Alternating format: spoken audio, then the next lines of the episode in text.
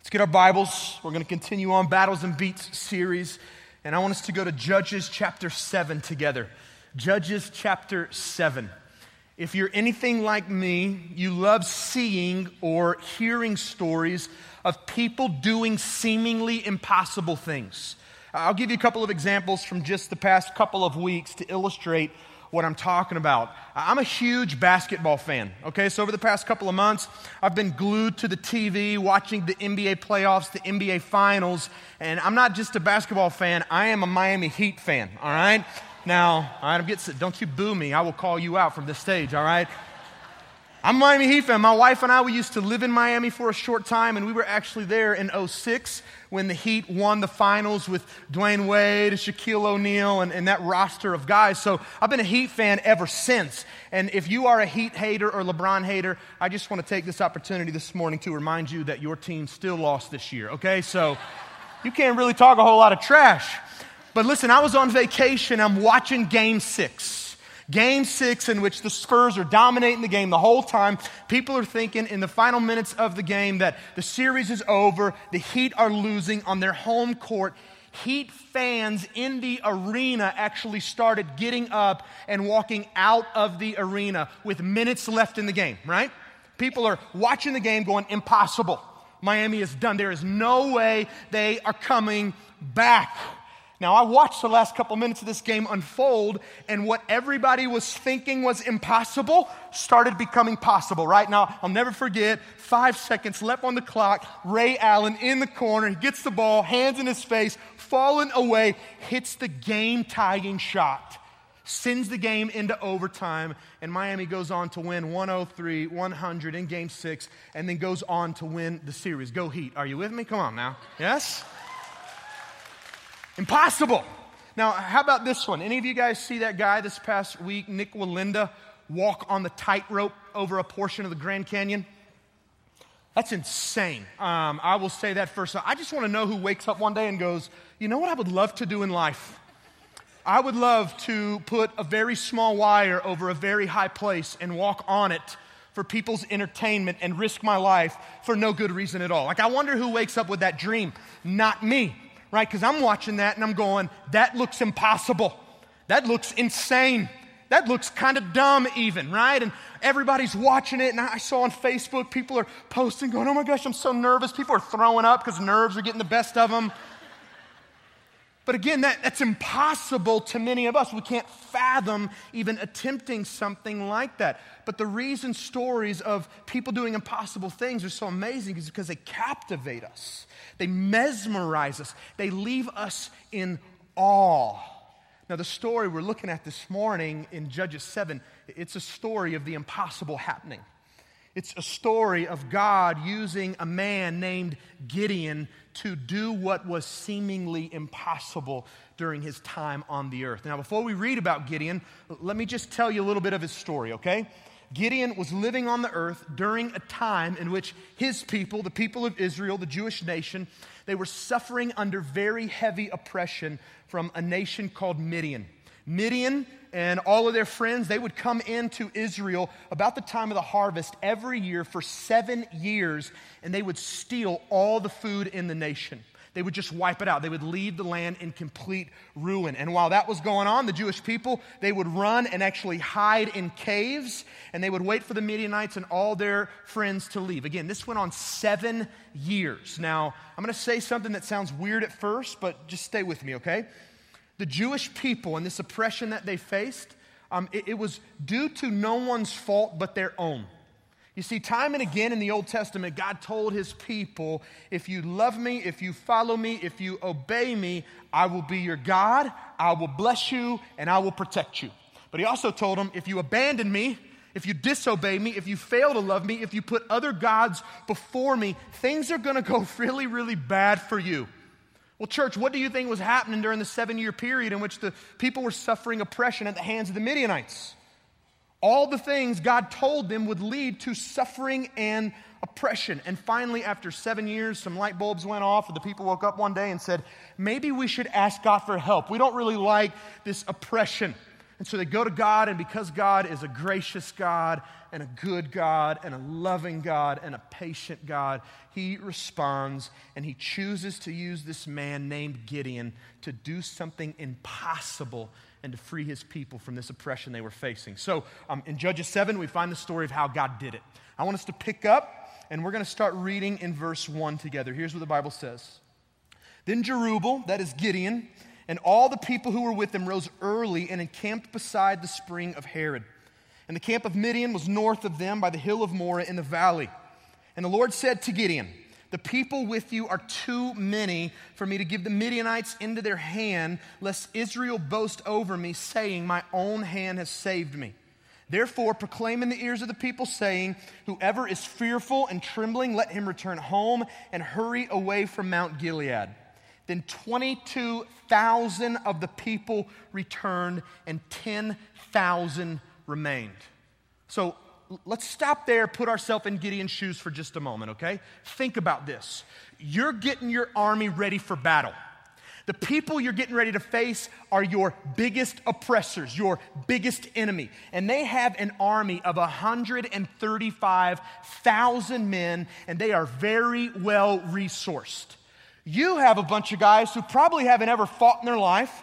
There's only 35,000 of them, and you don't really have many resources at all. And as you're kind of getting your army geared up, God comes to you and says, um, Your army's too big. You, you have too many men here. Uh, what I need you to do is, I need you to go to your army and I need you to tell them that if they're scared, they need to go back home and, and not fight in this battle. So, Gideon, I can just imagine like, has God lost his mind? What is he thinking? What's he doing? Too small. But he walks to the people anyway and he says, Okay, guys, uh, if you're nervous, if you're scared, you should leave. And 22,000 of the 32,000 go, Yep, that's me. I'm out. Thanks, bro. Have fun. I, am going to be waiting to hear how it goes. And they, and they jet. So you're left with 10,000 men. Now, I don't know what was going on in Gideon's mind. I don't know if he was freaking out. The Bible doesn't tell us that. What the Bible does tell us, though, is why God did this. And the Bible says that God did this so that no man in the army of Israel would be able to take credit for the victory he was about to pull off. Like, God didn't want the battle to end and for the army of Israel to go, look what we just did. Look how awesome we are. Man, we turned out to be some pretty amazing soldiers. No, instead, God wanted everybody hearing about this battle, watching this battle, all the men involved in this battle, to know that without Him, His people would be dead by the end of the fight. And God was so serious about making this point that He actually comes to Gideon again in the next set of verses. And he tells Gideon that they need to thin the army out one more time. Read this with me. Let's pick back up in verse 4. The Lord said to Gideon, The people are still too many. Take them down to the water, and I will test them there for you. And any one of whom I say to you, This one shall go with you, shall go with you. And any one of whom I say to you, This one shall not go with you, shall not go. This one shall not go. So he brought the people down to the water, and the Lord said to Gideon, Everyone who laps the water with his tongue as a dog laps, you shall set him by himself. And likewise, everyone who kneels down to drink, and the number of those who lapped, putting their hands to their mouths, was 300 men, but all the rest of the people knelt down to drink water. And the Lord said to Gideon, With the 300 men who lapped, I will save you and give the Midianites into your hand, and let all the others go home to, the, to his home. So, again, imagine this with me. You just go from 22,000 to 10,000, and then God comes back and he tells you to do something really weird. See how guys drink water? And if a guy laps water like a dog, keep that guy. And so by the end of the water drinking party, you have 300 men left, and God looks at you and he goes, Now we're in business. With these 300 men, we can actually go and we can defeat the Midianites together. Now, imagine again, you're Gideon. I'm just saying, like, I know myself, and I would probably be going, Dude, God, I, I think I need to leave with the rest of these guys, right?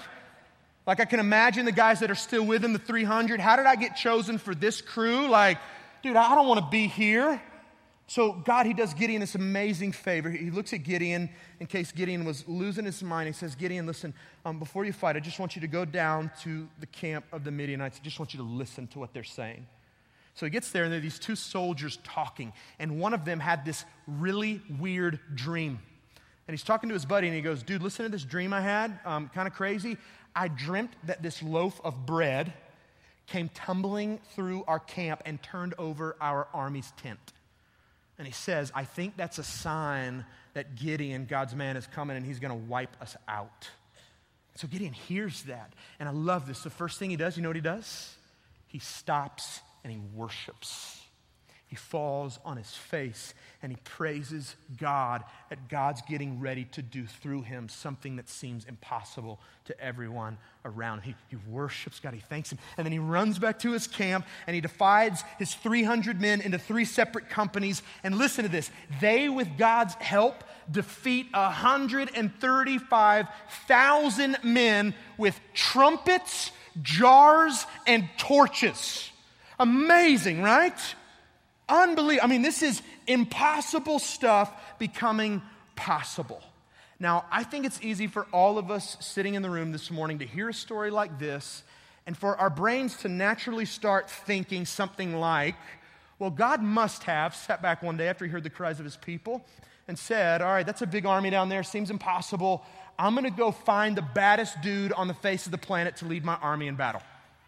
Like our brains work that way, right? Like we think about Gideon and we probably think to ourselves, he must have been a man of great faith, great courage, great bravery, great skill if God chose him to lead his army against the Midianites. That's how God works, right? I mean, that's how our brains work.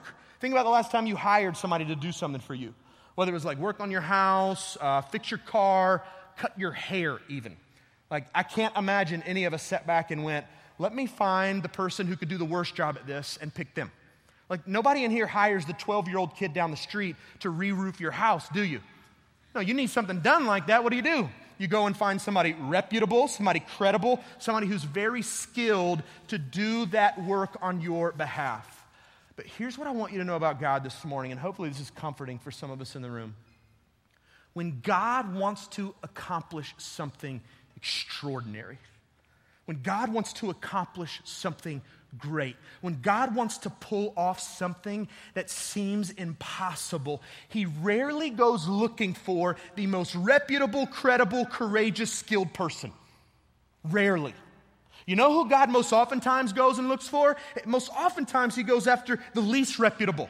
He goes after the coward. He goes after someone who doesn't really seem to have the right giftings required to accomplish the job that he wants done. Most oftentimes, God goes after weak, ordinary, unassuming, messed up people to pull off amazing things that make him known and advance his kingdom in this world in which we live. And listen, if you don't believe me, that, that's cool. Like, I'm giving you permission this morning to go, I think that dude's a liar. I don't think I believe him. Here's all I want you to do just go get this book later and read it. That's all I want you to do. And go read stories of men like Abraham and Moses and David. Go read the stories of men like Joshua, Jonah, Daniel, Jeremiah.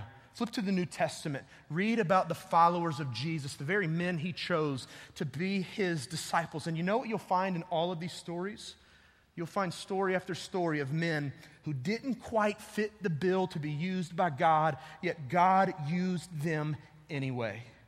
And this very same thing was true of Gideon. You see, when God first came to Gideon to tell him about his awesome plan to use him to free his people, he didn't find a brave man with amazing faith.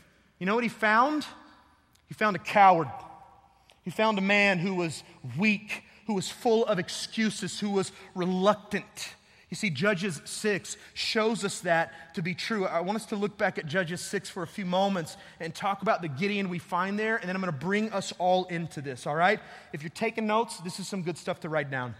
The Judges 6 Gideon, you know what he was? First and foremost, he, he was an unqualified guy. He didn't fit the bill to be used by God. Um, guess what Gideon did for a job? He was a farmer. Right? He, he wasn't a great warrior. He wasn't a soldier. He wasn't a boxer, an MMA fighter. Since we're in Paulding County, I thought it was worth mentioning. He, he wasn't a WWE wrestler, right? He didn't do any of those things. He grew crops for a living. When God found Gideon to tell him about his plan, you know where he was? He was hiding out in his father's wine press, threshing wheat. Gideon had never fought anybody. He, he had never swung a sword at another man's head. He wasn't trained to be a soldier. He was very unqualified to lead this army of men. But look at me, church. God used him anyway. The judges 6 Gideon. He was skeptical, very skeptical. Look down at verses 12 and 13 with me. The Bible says, The angel of the Lord appeared to him, Gideon, and he said to him, The Lord is with you, O mighty man of valor.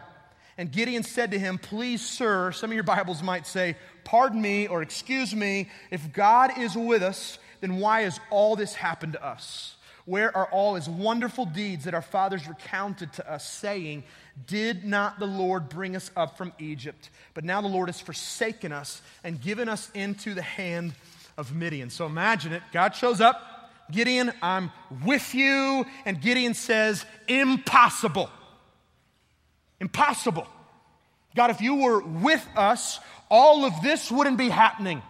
You see, he's very skeptical of God, even though God is standing in the same room as him.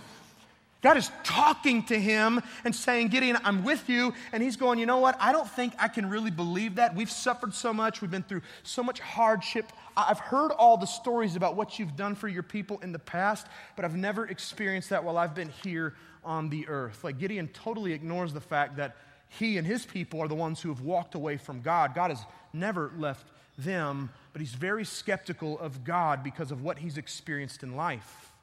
Maybe there's some of us in here, man, we can identify with that. We have a hard time believing that God loves us, cares for us, that he's for us, that he's with us because of hardship and trial. I just want to remind you this morning God loves you more than you can ever comprehend. Circumstances don't tell us that. The cross of Jesus Christ tells us that. And I hope that you believe that this morning. He loves you and He is for you and He is with you. The judges 6 Gideon. He was not only unqualified and skeptical, he was also doubtful. He was doubtful of himself. Look at verses 14 and 15. The Lord turned to him and said, Go in this might of yours and save Israel from the hand of Midian. Did I not send you? And he said to him, Please, Lord, how can I save Israel? Behold, my clan is the weakest in Manasseh, and I'm the least in my father's house. So um, God goes round two, and he says, Okay, Gideon, listen, I- I'm here. I'm God. I'm the one asking you to do this. I'm going to be with you. I'm the one sending you. And Gideon's response is, God, I can't do it. I don't know if you've noticed this about me, God, but um, my family, we are the weakest and lamest family in our entire tribe of people.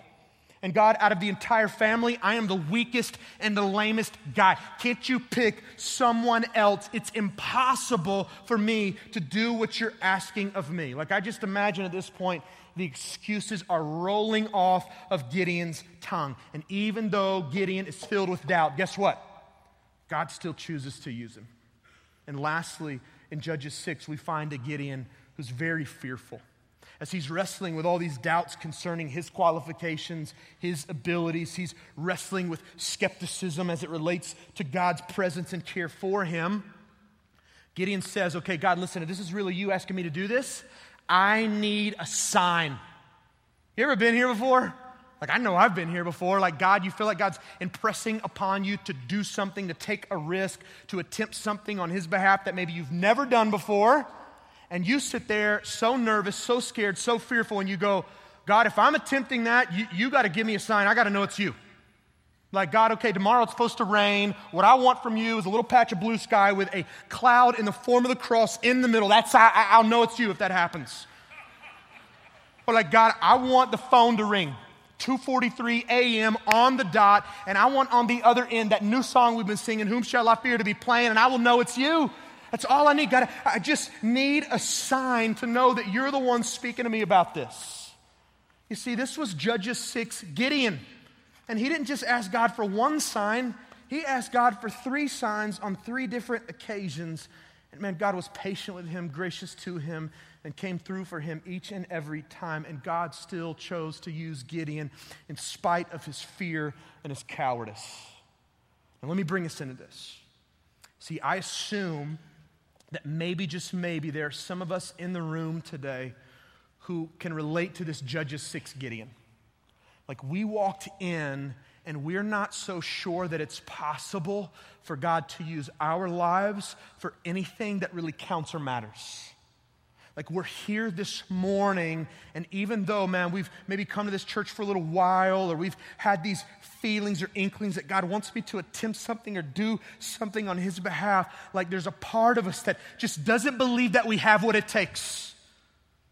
Like we don't feel qualified. Um, we feel really scared about whatever that thing is. Uh, we doubt ourselves and we're skeptical, skeptical of, of God. We're not so sure that He's with us. Like we're like Gideon in Judges 6, and we really aren't sure if God can ever use our lives to make himself known in this world and to advance his kingdom through us. Maybe for some of us sitting in the room today, like what you wrestle with as it relates to this whole conversation, it's something small, but it's like a really big deal to you. Like maybe for some of us in the room, it's something as simple and small as giving or serving. Like maybe you've been coming to this church for a while and you would even say, Westridge is my church. Like, I love this place, right?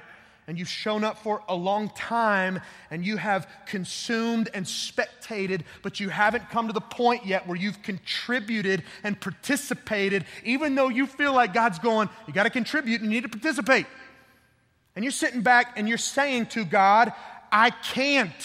God, it's impossible right now. God, do you know how much money I make? Do you know all the things I have to pay for and how many things that my kids are involved in? God, I, I don't think I can give right now. I just don't think it's possible for me. Or, God, I can't serve right now. I don't have what it takes to work with kids and students. They scare me to death. I know teenagers, they will eat me alive. I, I can't do that.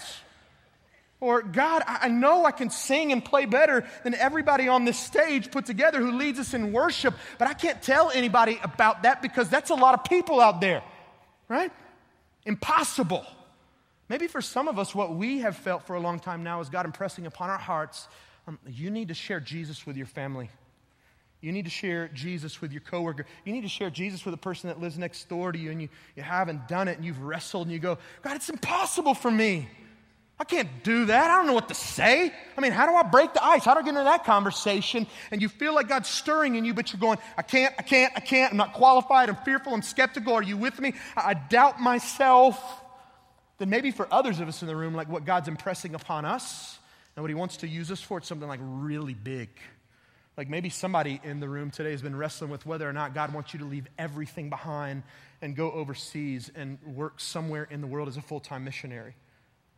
Like anytime God puts that on you, you kind of send it back and you go, God, not me. I can't right now. It's impossible. I can't leave this. Maybe for others of you, um, you're sitting in a job and every day you wake up and go there.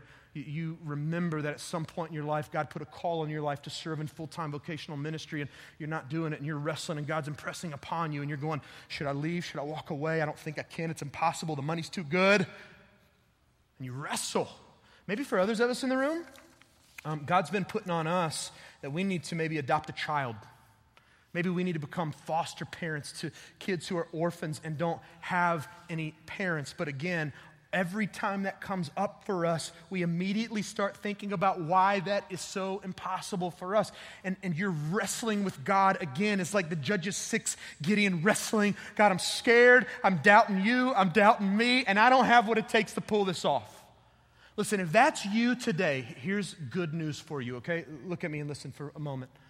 If this is you, if you can relate to this Judges 6 Gideon, here's the great news. You are in the perfect place to be used by God for amazing, extraordinary things that honor Him and advance His kingdom in this world.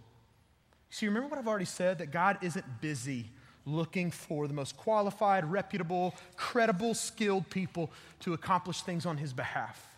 But most oftentimes, he's looking for the weak, the cowardly, the unassuming, the unqualified person who aren't really sure if they have what it takes. And you know why that is? Because when God works through Judges 6 Gideon types of people, he gets all the credit for it. That's why he's looking for those people. You see, God's not looking for the guy that can pull something off or the girl that can pull something off and then sit back and go, hey, everyone, look at how awesome I am. Look at what I just did. Look at what I just built. Look at what I just accomplished. Right?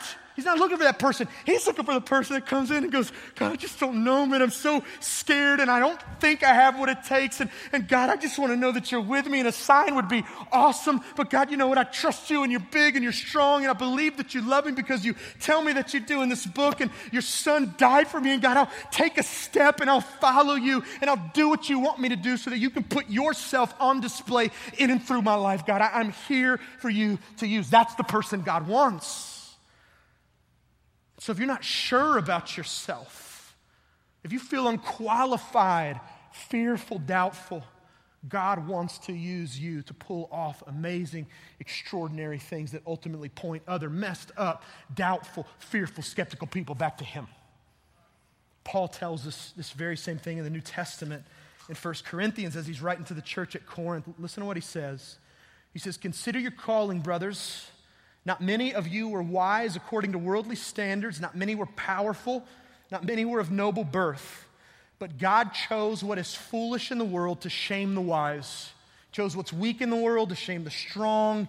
He chose what's low and despised in the world, even things that are not, to bring to nothing things that are. And, and why? So that no human beings might boast in the presence of God. God does his best work through unqualified, doubtful, skeptical, fearful people. That's who he wants to use. So look at me and listen again for a moment. You need to hear this. I don't care who you are this morning. I don't care about the mistakes you've made. It doesn't matter what kind of family you come from. It doesn't matter who told you some point along the way that you're not good enough and that you'll never amount to anything. It doesn't matter what sin you've struggled with. It doesn't matter what kind of addictions have plagued you. It does not matter what is causing you right now to feel unqualified, skeptical, fearful, or doubtful about what God wants to use you for. Listen to me. God can use you. God can use you not because of who you are, but because of who He is. Church,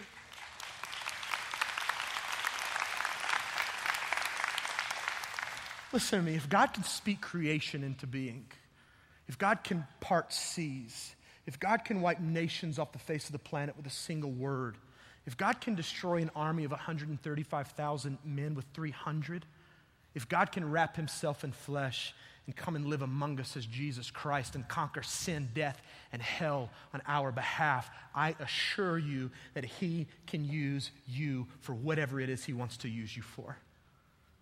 He wants to use you. He wants to use you to advance his kingdom in this world. So if you're sitting here today and you go, Well, James, um, how do I respond to that? What do I do with that? First thing I'll say is this you have to have a relationship with God if you want to be used by God for things that honor God and make God known in this world. You see, 2,000 years ago, God did what seemed impossible at the time when, again, He wrapped Himself in flesh, came to live among us as Jesus Christ and he lived a perfect life, died a death in our place for our sins, and then rose from the dead three days later so that you and I could become new people and have eternal life with him. And if you've never trusted Jesus as your Savior, you've never believed in what God has done on your behalf through Jesus, that's where it has to start. Like you have to come into a relationship with God by faith. And I know, listen to me, I know for some of us in the room today, we're going, James, that's impossible. Dude, I'm jacked up. I've made mistakes. You don't know what I've done. God can't forgive me. Yes, He can. And He killed His own Son so that your sins could be forgiven. I don't care who you are, what you've done. God loves you. He's for you, and He wants a relationship with you. That's where it's got to start for you. Now, next, what do I do? Here's what you do. You want to be used by God? Here's what you do. You have to take a step of faith. You have to take a step. Let me ask you this question um, Do you believe that anything is possible with God. That was not convincing at all. You can, oh, okay, no head nodding. I want you to say it out loud. And you don't have to say it if you don't believe it, all right? Do you believe that anything is possible with God? Yes. All right, do you believe that anything is too hard for God? Do you believe that God can do anything He wants to do because He's God and all authority on heaven and earth is His? Do you believe that God can do anything? Yes. Then look at me take a step. Whatever step God wants you to take, you take that step. And I know, again, you're going, I don't know if I have what it takes. I'm scared. I'm skeptical and doubtful. If you believe what you just said to be true about God, that should be enough for you to take a step. You take a step. Faith, I love this definition of faith. It comes from Warren Wiersbe. He says faith means obeying God in spite of what we see, how we feel, or what the consequences might be. So if you just sat in this room and said, anything's possible, nothing's too hard, he can do anything, and you apply that to your life, that means you put what you say you believe to be true about God into action. And it means for some of us, we actually start giving. It means for some of us, we walk out of the room in a few moments and we walk to that help desk and we go, I need to serve somewhere and I'm scared to death, but you just tell me where people are needed and I, I want to do that. It means for some of us this week, we figure out who we need to talk to to find out how in the world we can leave everything behind and go be missionaries. It means for others of us, we get on the phone tomorrow and we call adoption agencies and foster homes and we go, Tell me how I bring an, a child into my home who has no mother or father so that I can share the love of Jesus with them. You take a step, even if you feel unqualified, skeptical, doubtful, fearful you take a step believing that God can use you, not because of who you are, but because of who He is. And we're going to pray in just a moment and ask God to help us to do that. Um, I'll tell you, this whole process of becoming our own church in Cartersville has been one um, that's left me at times feeling unqualified, doubtful, fearful, skeptical. Like there have been times where I've just felt really tired, and I've literally woken up and, and said to God, um, God, I, I, just don't know if I have what it takes to, to do that. Don't tell my people in Cartersville, all right? They all think they know that I know what I'm doing. Um, I'm, I'm kidding, but, but listen, there have literally been times where I'm going, it's just tough. I've cut my grass two days ago, and as I'm cutting my grass, I was out in my yard praying, and I literally had this thought in my front yard. I said to myself, it would have been so much easier to just stay a part of Westridge and to keep going down that road. But that would have been safe, it would have been uncomfortable, it would have been me choosing to do something that I knew God wasn't doing in me. I would have been disobeying God. Some of you in the room, God's calling you to take a risk, take a step, to do something uncomfortable, unsafe to you. And I want us to pray and ask God this morning to give you the courage, the bravery, to take that step, believing that anything is possible with Him. Will you pray that with me? Father, I just thank you so much for today, for your word, for the people that we find in that book, God, who we can identify with so easily. We thank you, God, that you're always on the lookout for people like us, God, who at times are weak and faithless and scared. And your desire, God, is to transform us and to use us for amazing things that point other people back to who you are. God, I just pray this morning for that person or those people in the room, God, who have never come into a relationship with you, God. They've never believed that you love them so much that you sent your son Jesus, God, to give his life for them. And I pray this morning, rip down the walls of unbelief, of skepticism, of, of impossibilities, God, and help them to believe. Listen, if you are that person in the room this morning who needs to accept Jesus as your Savior for the very first time, there's no magic prayer that saves you, but I, I would just invite you to say something like this to God as your confession. Say, God, I know, God, I've made mistakes. I know I've sinned. I know I have not lived up to being the person that you've created me to be. But God, I, I believe that's why you sent Jesus to live the life I, I can't live, to die the death that I deserved and raised to new life, God, so that I could be a new person and know eternal life with you. And God, I'm asking this morning, just give me that gift of salvation. Rescue me.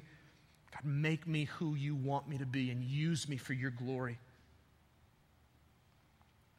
God, for the rest of us, I pray, God, that you'd help us to take steps in the direction that you want us to go in our lives, in spite of fear, in spite of doubt, in spite of skepticism, in spite of not knowing if we have what it takes. And I pray that we would just trust you, the God of the impossible, to do innocent through us what you want to accomplish for your sake. And God, we promise that we will give you all the honor and all the glory as you do that.